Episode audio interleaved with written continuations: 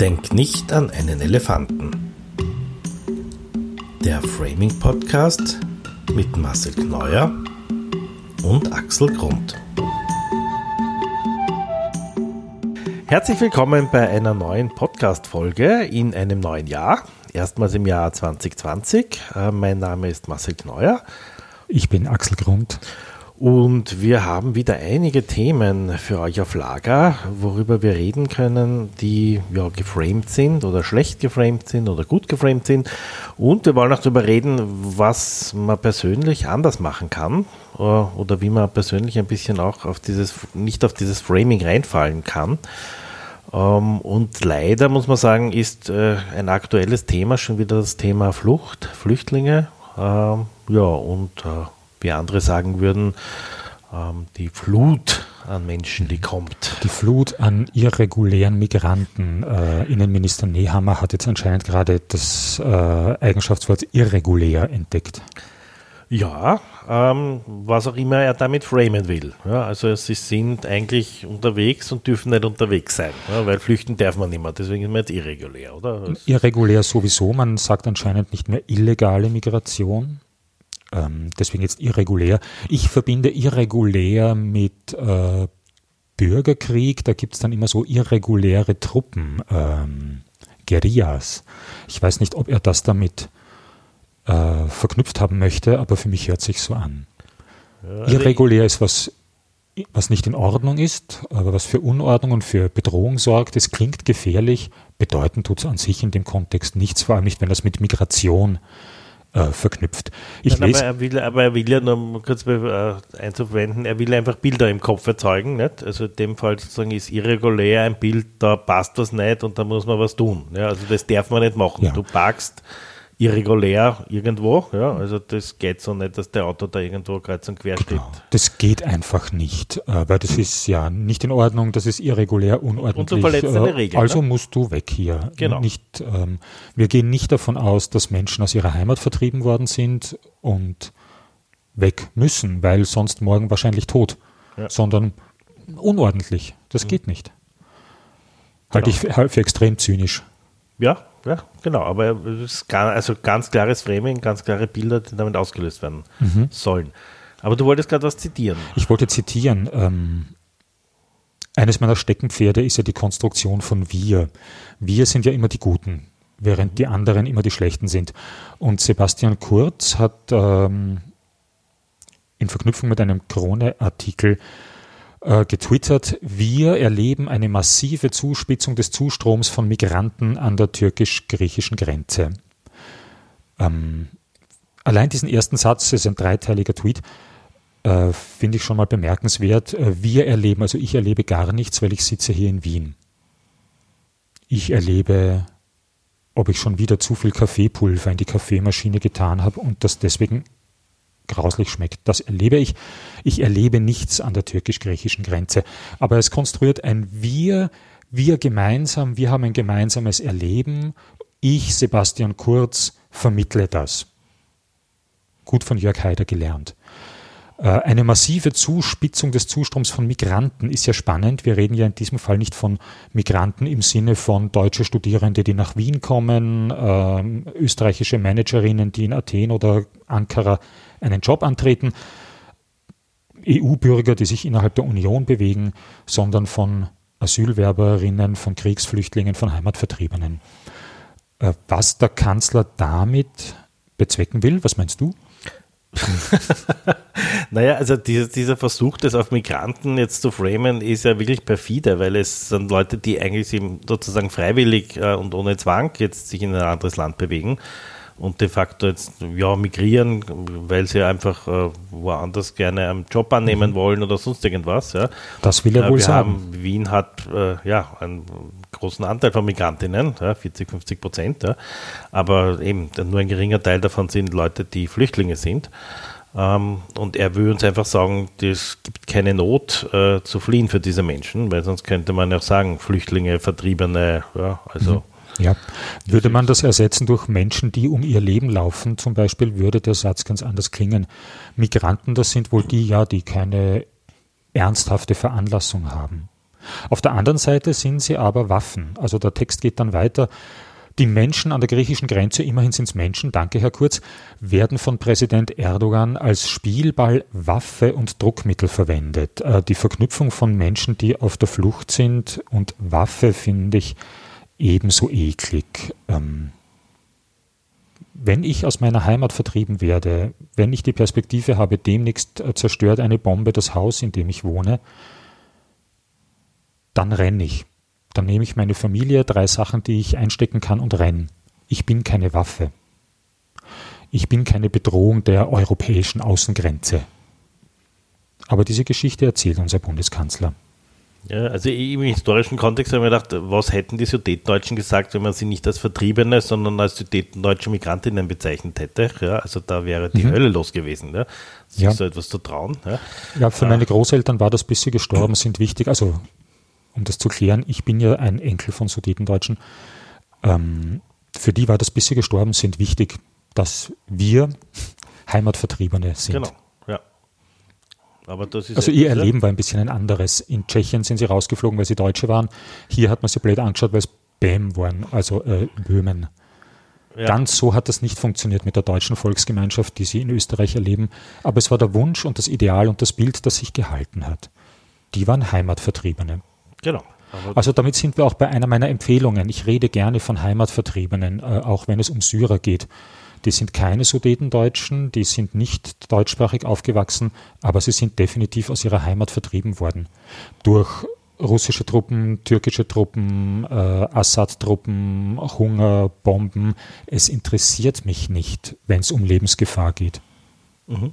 Das heißt, ein guter Begriff, um äh, über diese Menschen zu reden, wäre Heimatvertriebene. Ja, natürlich auch Flüchtlinge oder ja, Geflohene. Aber Heimatvertriebene ist wahrscheinlich noch ein stärkerer Begriff. Ja, ich mag auch lieber Menschen auf der Flucht als Flüchtlinge, weil okay. es sind Menschen und ich weiß nicht, Flüchtling fühlt sich ein wenig abwertend an. Ähm, ja. Ich halte es für wichtig, von Menschen zu reden, mhm. weil es geht um Menschen und wir sind in unserer Menschlichkeit auch gefordert, wenn es darum geht, Menschen hier aufzunehmen. Mhm.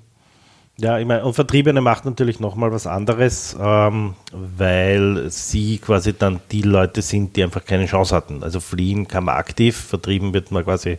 Ja. Äh, Bei Flucht habe ich immer einen Teil mit Entscheidung. Ja, genau, aber vertrieben wäre ich einfach und dann muss ich weg. Ja, da gibt es nichts. Ja. ja. Also Empfehlung: Heimatvertriebene, vertriebene Menschen. Relativ einfach.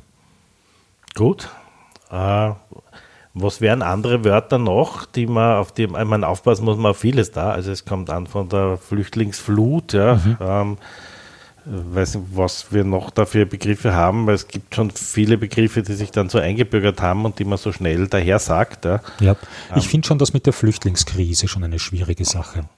Jetzt, wenn man sich die Zustände auf Lesbos, in Moira, äh, Moria, Entschuldigung, in Lesbos auf äh, äh, Moria ansieht, dass dort sind kritische Zustände.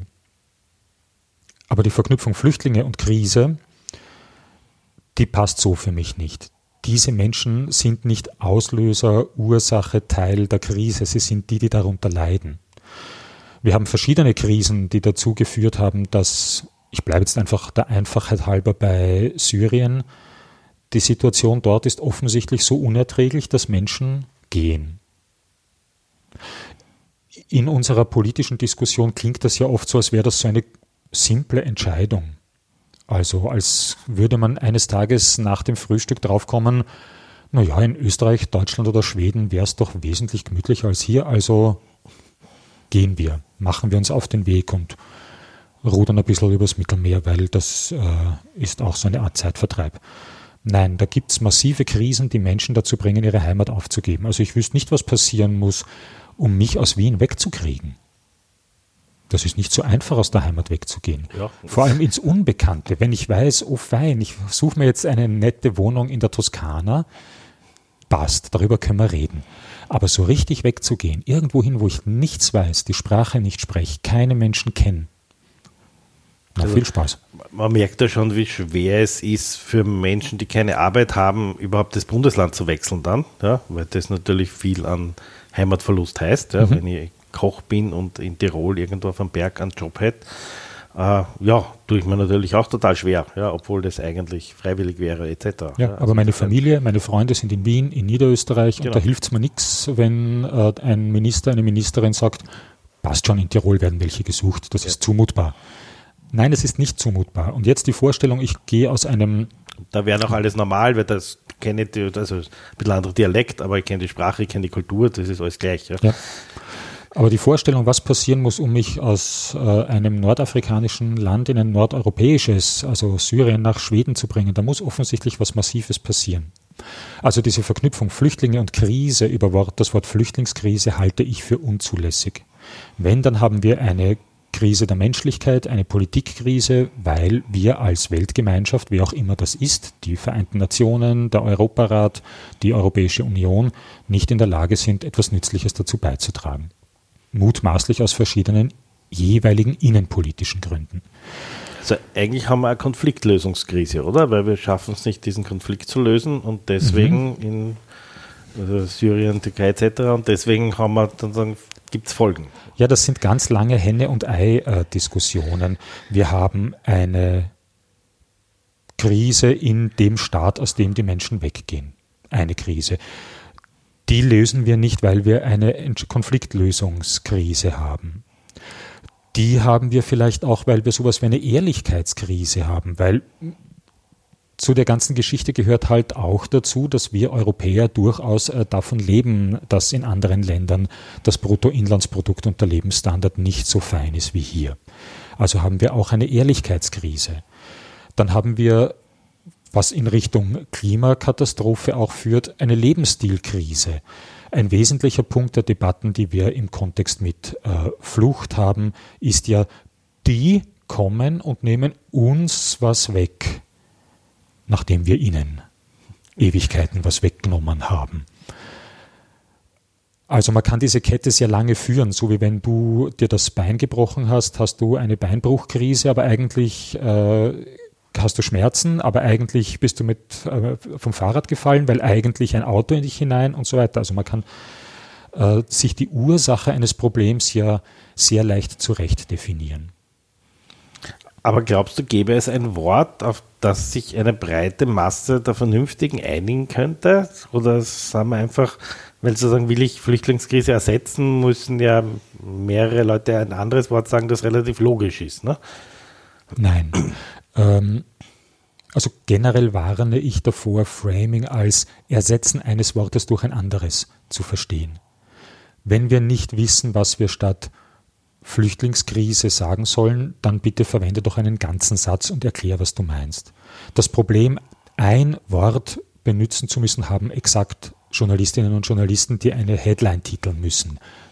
Die müssen sich das überlegen, ich und du, wir müssen das nicht wissen. Wir können erklären, was wir meinen. Ich habe immer die Zeit, eineinhalb Sätze zu sagen, dass es mir darum geht, Menschen wie Menschen zu behandeln. Mhm. Generell hilft es ja sowieso, meinem Gegenüber zu sagen, was mir wichtig ist, wie ich mir die Welt vorstelle. Weil immerhin reden wir miteinander. Wir sind gerade zumindest minimal in Verbindung und reden miteinander. Also willst du vielleicht sogar auch minimal was von mir wissen? Ja. Klingt, von, klingt einfach und logisch. Von dieser naiven es, Hypothese gehe ich jetzt einmal aus. Ja, okay. Also nein, ich muss nicht ein Wort durch ein anderes ersetzen. Ich höre das oft in äh, Diskussionen, vor allem mit äh, politisch aktiven Menschen. Aber das heißt doch so. Aber der Kanzler hat das doch so genannt. Ja, schön. Und? Aber ich muss es nicht nachmachen.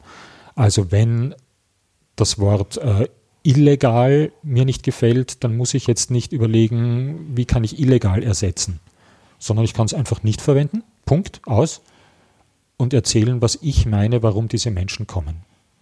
Ich muss nicht erzählen, warum es eine Sauerei ist, Menschen, die um ihr Leben rennen, als Waffe zu erzählen. Das ist einfach eine Sauerei, aber ich muss dieser Erzählung nicht folgen. Ich kann erzählen, wie ich diese Menschen sehe.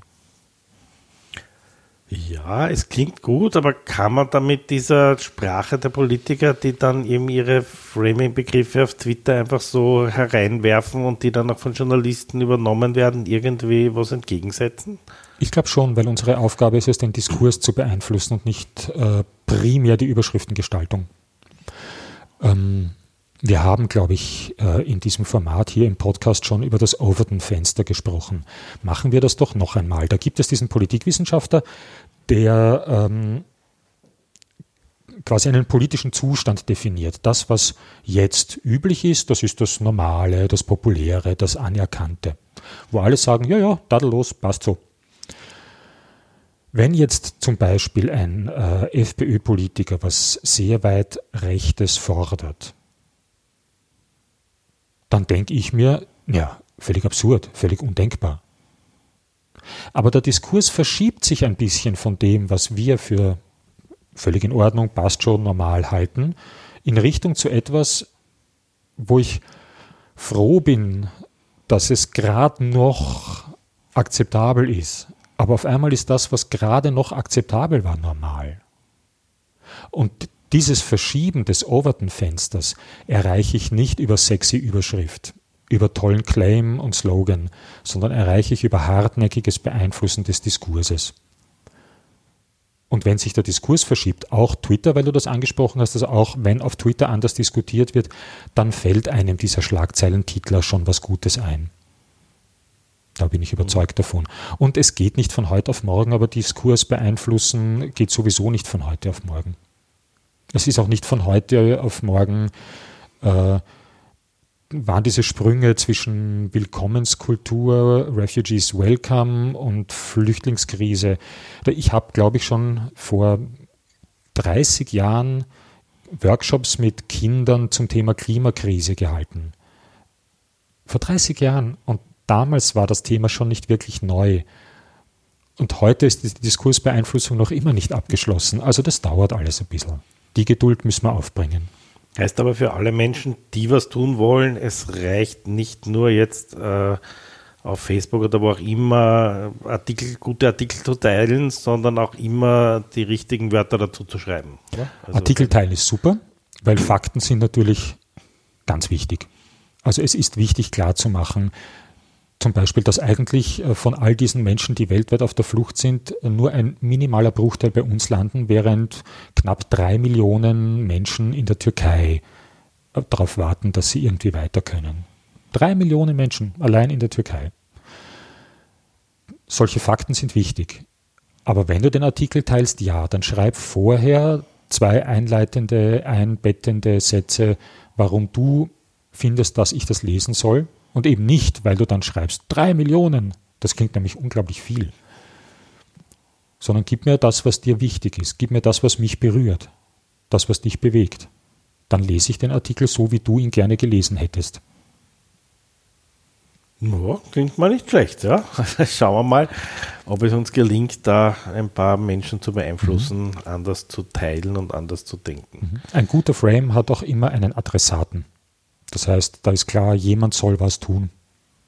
Das heißt, ich kann mich in diesen einbettenden Sätzen zum Beispiel an den Innenminister wenden. Das ist praktisch auf Facebook und Twitter, da kann man die ja gleich äh, hineinnehmen, indem man sie verlinkt. Meiner Erfahrung nach antworten die Minister auf Facebook und Twitter relativ selten, aber jemand im Social Media Team liest es. Okay, also das doch, okay. Gut, dann äh lassen wir es mal mit der Flucht und dem ganzen Thematik. Ähm, ich habe jetzt gelernt, die Heimatvertriebenen, das beschäftigt mich jetzt, aber das werden wir, ja, muss ich üben. Mhm. Ich habe damit gute Erfahrungen. Also natürlich tue ich mir leichter, weil ich immer auf meine eigene Biografie verweisen kann. Ja. Das heißt, ich bin da authentisch, wenn ich dieses Wort benutze. Ähm, Warum ich es aber sehr gerne verwende, ist, weil es eine Geschichte erzählt, die konservative Menschen, vor allem ältere Konservative, gut verstehen. Ja, das haben wir auch gerade gedacht. Ja. Also ich glaube, man spricht da eine Zielgruppe an, die zwar immer kleiner wird, aber ja, die damit was anfangen können. Mhm. Gut, haben wir noch ein Thema? Ein kleines Thema Ein könnten wir noch aufmachen, das eigentlich ein riesengroßes ist, nämlich äh, wem gehört das da draußen auf der anderen Seite vom Fenster? Wem gehört der öffentliche Raum? Das beschäftigt, das beschäftigt mich jetzt Ein wieder, nachdem ja Thema. endlich, nachdem ja endlich dieser 140 kmh Quatsch äh, zu Ende ist seit äh, Beginn des Monats und ich in eine Diskussion gestolpert bin, äh, ob das jetzt eine Geschwindigkeitsbeschränkung, ein Tempolimit ist oder wie wir eigentlich gut über Geschwindigkeits, über Geschwindigkeit, über die äh, verträgliche Menge von Stundenkilometern reden können. Okay, wie können wir darüber reden? Ähm, Es gibt eine Tempo-Limit? Ja. Ja. Also es, da gibt es na, muss ich einen Schritt zurückgehen. Also auf der einen Seite, ja, wir können diesen Ausschnitt ansehen und wir können feststellen, ähm, ein sehr großer Teil der Verletzten und Toten auf der Straße hängt damit zusammen, dass zu schnell gefahren wurde. Dummerweise meistens von dem, der im Auto gesessen ist ähm, und nicht vom Fußgänger. Fußgänger bewegen sich im Regelfall nicht besonders schnell. Also wir können auf diesen Ausschnitt sehen, auf diese Sicherheit und Geschwindigkeitsverknüpfung. Dann ist es relativ einfach. Antwort kommt gleich. Zuerst noch die Einleitung fertig. Tatsächlich geht es ja aber eben um das große Tempo. Wie teilen wir uns da draußen die Fläche? Und sobald wir den Fokus auf Geschwindigkeit und auf was darf denn das Auto richten, richten wir den Fokus automatisch auf das Auto. Und ich bin tatsächlich überzeugt davon, dass äh, die Energie der Aufmerksamkeit folgt und umgekehrt auch die Aufmerksamkeit der Energie. Also sobald wir immer aufs Auto schauen, stärken wir tatsächlich immer die Position des Autoverkehrs da draußen. Das ist aber wohl eine Diskussion, die zu groß ist, um sie so nebenbei aufzumachen. Äh, Wenn es um die Geschwindigkeit geht, ist es einfacher. Der Haken ist, Geschwindigkeit ist ja grundsätzlich was Positives. Äh, Ich bin ja nicht extra lange unterwegs. Genau, weil ich gedacht, Lim- Limit heißt ja, eben, ich limitiere jemanden, ich bremse jemanden ein, der es eigentlich schneller kennt. Und in unserer Gesellschaft ist schneller eigentlich besser. Ne? Genau, Speed Kills, wie Andreas Kohl gesagt hat. Ähm, ja, und tatsächlich, es spricht ja nichts dagegen, eine halbe Stunde früher im Urlaub zu sein äh, oder jeden Tag zehn Minuten weniger an den Arbeitsplatz zu brauchen. Da macht man zum Beispiel schon eine interessante Diskussion auf, weil ich habe dafür auch zehn Minuten länger zum Lesen, wenn ich in der Straßenbahn oder im Zug sitze. Das ist ja auch ein Nachteil des Autofahrens. Ähm, eine Diskussion, die dabei läuft, hier gibt es ganz viele verschiedene. Da geht es um so Kleinigkeiten wie, was ist der Unterschied zwischen einem Tempolimit und einer Geschwindigkeitsbeschränkung? Also, dass ich mich dem Limit äh, von unten nähere, das ist positiver, das kann ich ausreizen, während die Geschwindigkeitsbeschränkung, die Beschränkung mir von oben auf den Kopf gedrückt wird. Ähm, ich bin nicht so sicher, ob das tatsächlich funktioniert. Ich experimentiere gerade damit, den Sicherheitsaspekt in den Vordergrund zu stellen. Wie gesagt, vor diesem Hintergrund, dass bei einem Großteil der Unfälle, wie heißt es offiziell, Unfälle mit Pkw-Beteiligung, eine überhöhte Geschwindigkeit ausschlaggebend ist. Also ist überhöhte Geschwindigkeit ein Sicherheitsrisiko. Und ich experimentiere gerade mit so etwas wie Schutztempo oder Sicherheitsgeschwindigkeit.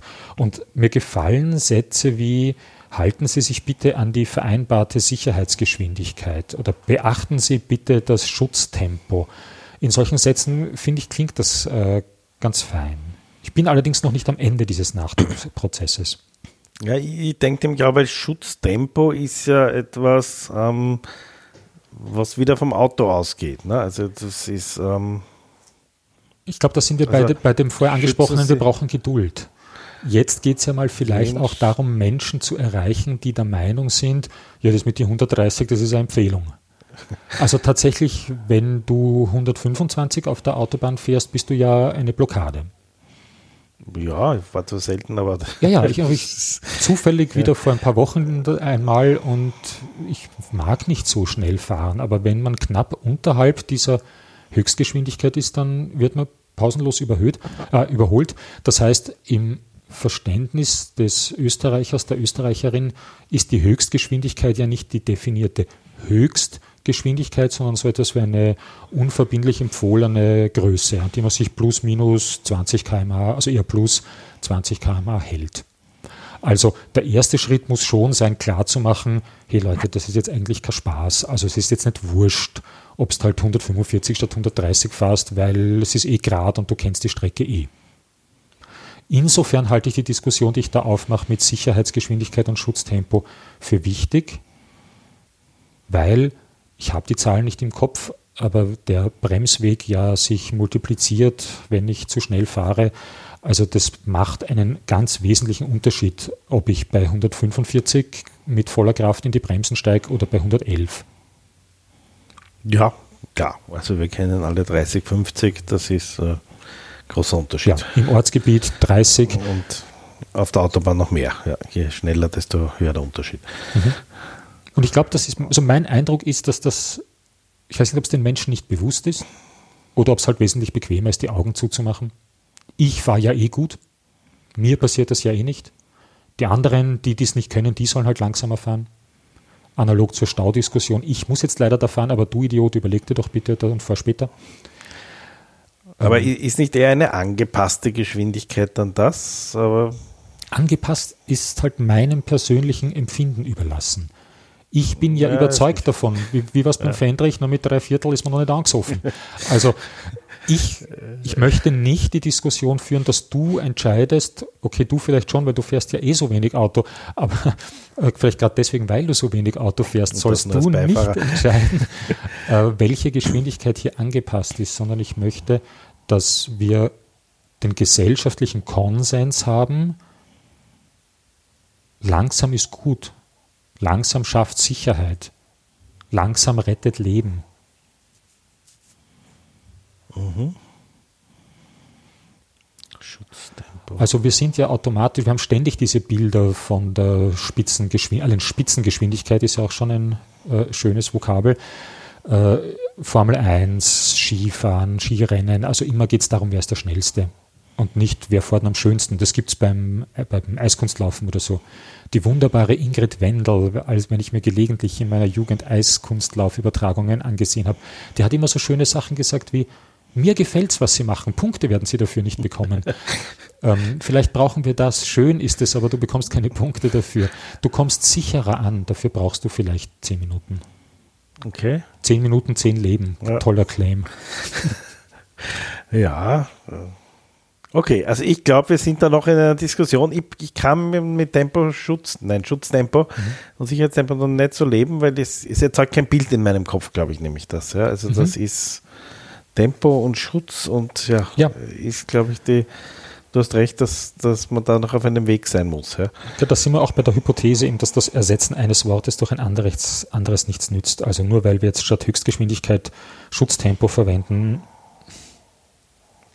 funktioniert noch nicht, weil es zu wenig Geschichte erzählt.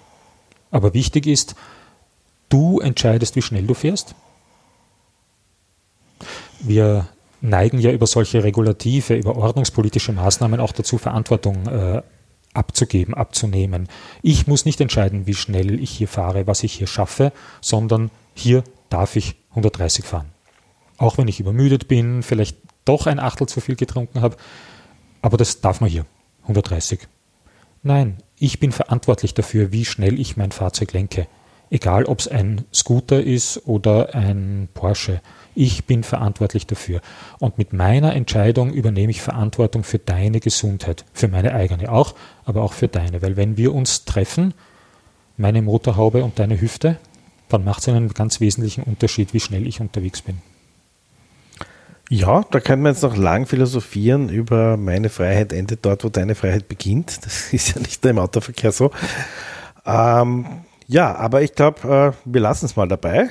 Ähm, Sie haben diesmal einerseits äh, sehr konkrete Tipps bekommen zu einem Thema, nämlich zum Thema Flucht, und andererseits zwei Menschen beim Denken über ein Thema und das Framen eines Themas zugehört, auch ohne Ergebnis. Auch das ist mal interessant. Wir würden uns natürlich freuen, wenn Sie äh, ja, entweder direkt unter dem Beitrag ähm, oder auch auf Facebook auf unseren äh, Profilen äh, Kommentare dazu geben.